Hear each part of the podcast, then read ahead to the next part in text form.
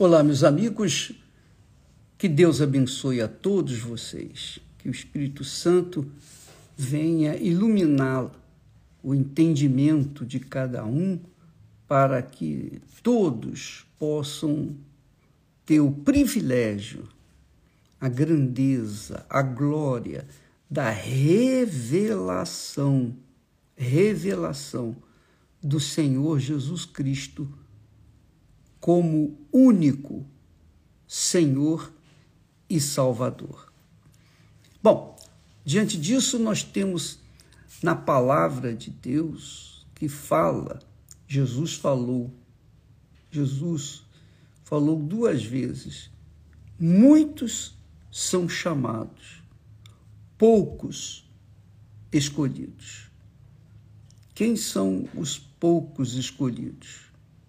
Os poucos escolhidos são aqueles que tiveram a revelação da fé, a revelação da crença, do pacto, do casamento com o Senhor Jesus Cristo.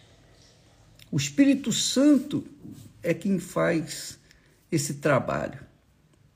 Nós pregamos o Evangelho.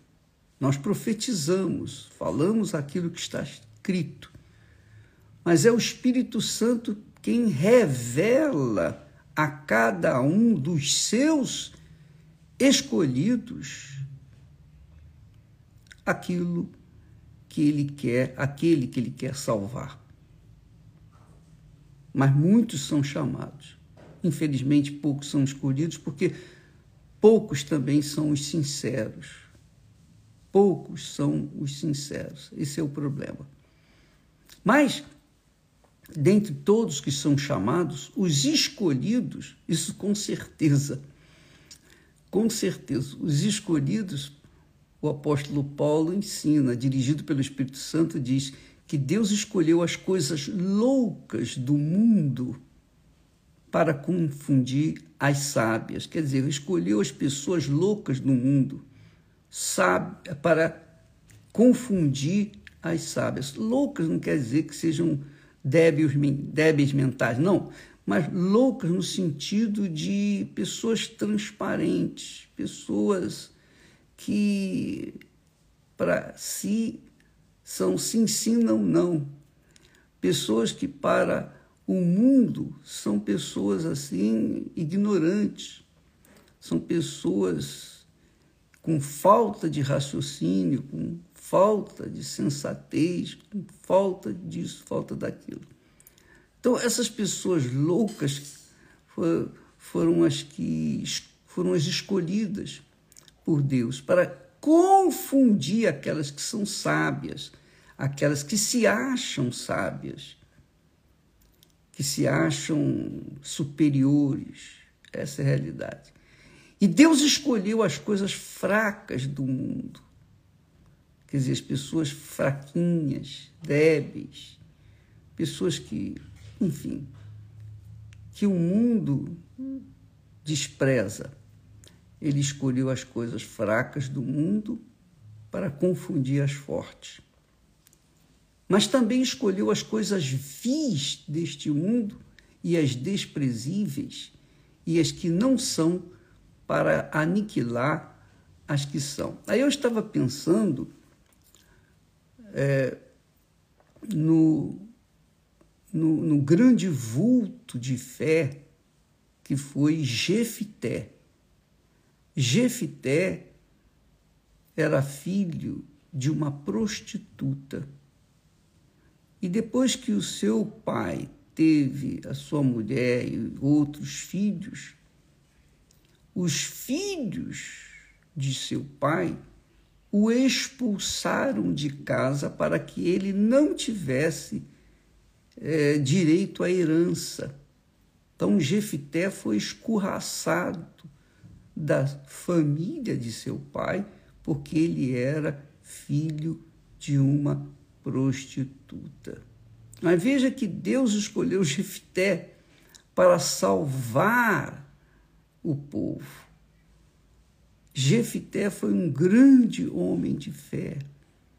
Deus aproveitou a sua sinceridade, aproveitou a sua, re, a, a sua rebeldia contra aquela situação, aquela injustiça, e fez dele um, herói da fé, um herói da fé.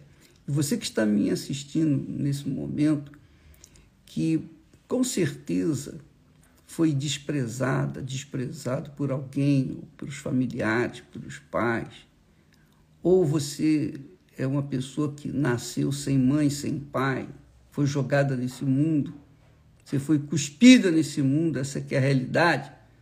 Para a sociedade, você é uma, uma pessoa vil, uma pessoa desprezível, fraca, derrotada, fracassada. E é isso que o diabo quer. O diabo quer fazer com que você pense que você é assim e que por causa disso você sofre. Aí você coloca a culpa nos, nas pessoas, você coloca a culpa em Deus, você coloca a culpa em todo mundo. Mas não é não.